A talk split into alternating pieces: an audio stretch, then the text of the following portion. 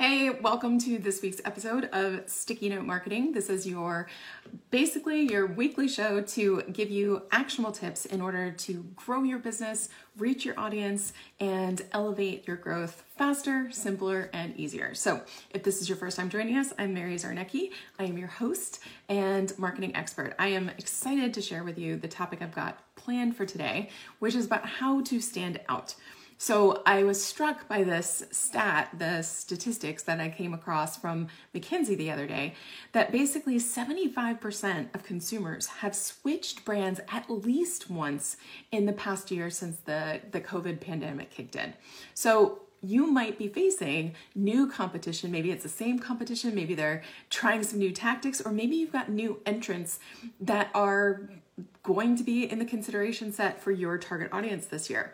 So it is more essential now even more than ever, um, to make sure that we are maintaining that relevancy. How are you standing out? How are you staying relevant? How are you standing out from the crowd and staying out of what we call the sea of sameness, kind of that snake pit of sameness where you know, you don't seem very different from a substitute or a competitor, and your target audience is basically, you know, to go one way or the other. So, I want to share today some of the questions that I work with my clients on when we're talking about how to get their brands to stand out, how to create difference, how to create recognizability, irresistibility. So, these are the four questions that I work through with my clients uh, and wanted to share some of those with you today. Now, obviously, we usually go more in depth with all of these, um, and actually, there's a set of 10 that we work through, but these are the four that I think are the most actionable. So, that's why I wanted to share this with you today.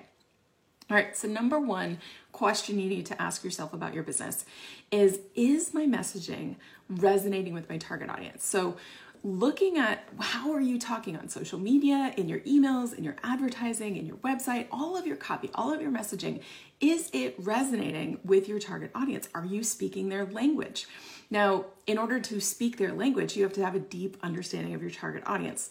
So, if you haven't done that, that's definitely the first step getting into their mind, figuring out what is the conversation that's going on in their head, and entering that conversation in their language.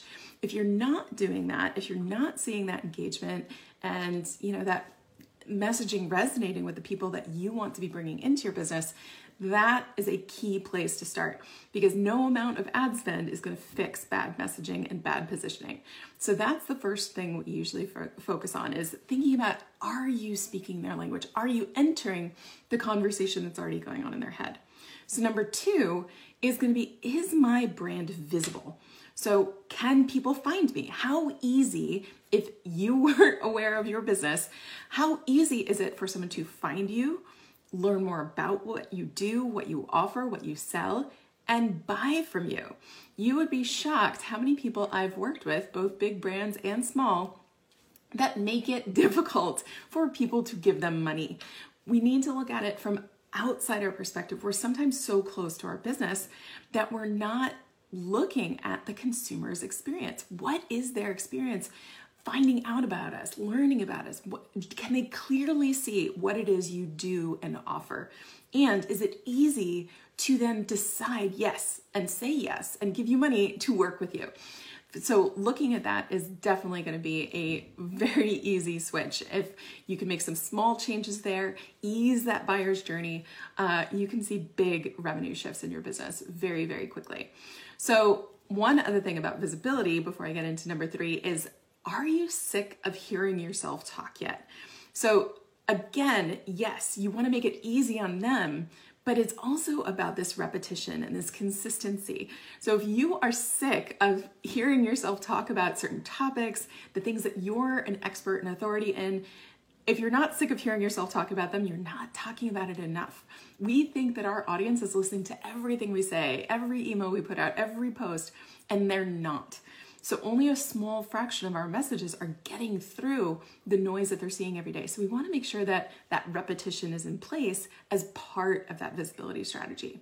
Now, number three, uh, and again, if you're just uh, catching up here, I'm going to be sharing the four questions. So this is number three.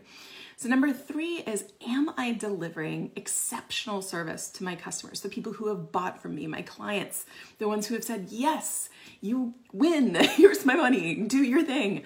So, Are you giving them an amazing experience? What is your delivery process like? You know, how do you reward them? What is your customer service like? So, another stat, just because I'm a little bit of a stats geek. So, 54% of customers have higher expectations now than ever before for customer service. So they have said in this report that basically customers are saying, yeah, over 50% of them are saying, yep, I have higher expectations now. I want greater service, not less. So they're looking for this customer service, this level of delight. But how do we actually deliver exceptional customer service? How do we create these delightful moments unless we know what is delightful? So, again, it goes back to that understanding of your target audience. You have to understand what is delightful to create a moment of delight for your audience. So looking at how are you treating the people who have said yes, who've who've signed up to work with you, to buy from you, how are you treating them? And are you continuing the journey with them once you've gotten them into your into your world, into your business?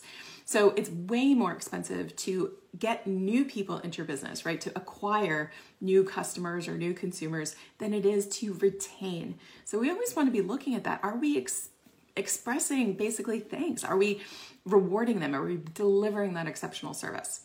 Now, if you are getting triggered by anything I'm sharing today, I would definitely invite you. Let's continue the conversation. I'm going to post the link to my Facebook group. I would love to have you in there.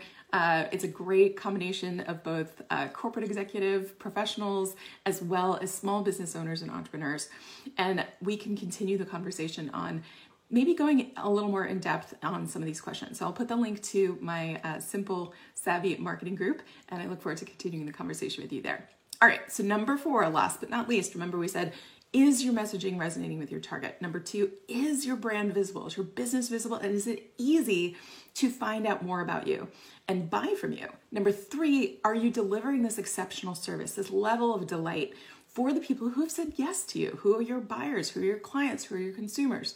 Now, four is going to be are your values clear? And do they resonate? Are they meaningful to your target audience? So, again, another stat 71% of consumers have said that they prefer buying from brands and companies and businesses aligned with their values. Now, does that mean you have to, to go out and basically wave some flag that you're not a believer in? No. But if you do have specific values in your organization and your brand and your business, sharing that magnetizes, attracts the people who share those values. And these consumers, these customers, these clients want to spend money, want to build relationships and invest in businesses that align with their values. So that means that there are going to be some people that are going to be repelled if you start sharing those messages, if you start sharing what you stand for and what, who you stand with, because that also will tell them who you stand against. And that's okay. It's okay to repel people that are not right for your business because that frees up more time, energy, and resources for you to spend on the people who are right. So, those are the four questions. Again, I would love to continue the conversation over in our Facebook group. I'm going to put the link there. So, jump in. And I'm also going to be giving everyone who jumps into the Facebook group a free welcome gift. So make sure to leave your email so I can send that over to you as part of our welcome package to the group. And let's talk about how are we going to get your business, your brand, maybe it's even a personal brand, standing out from the competition and escaping that snake pit of sameness this year. All right, I'll see you on next week's episode.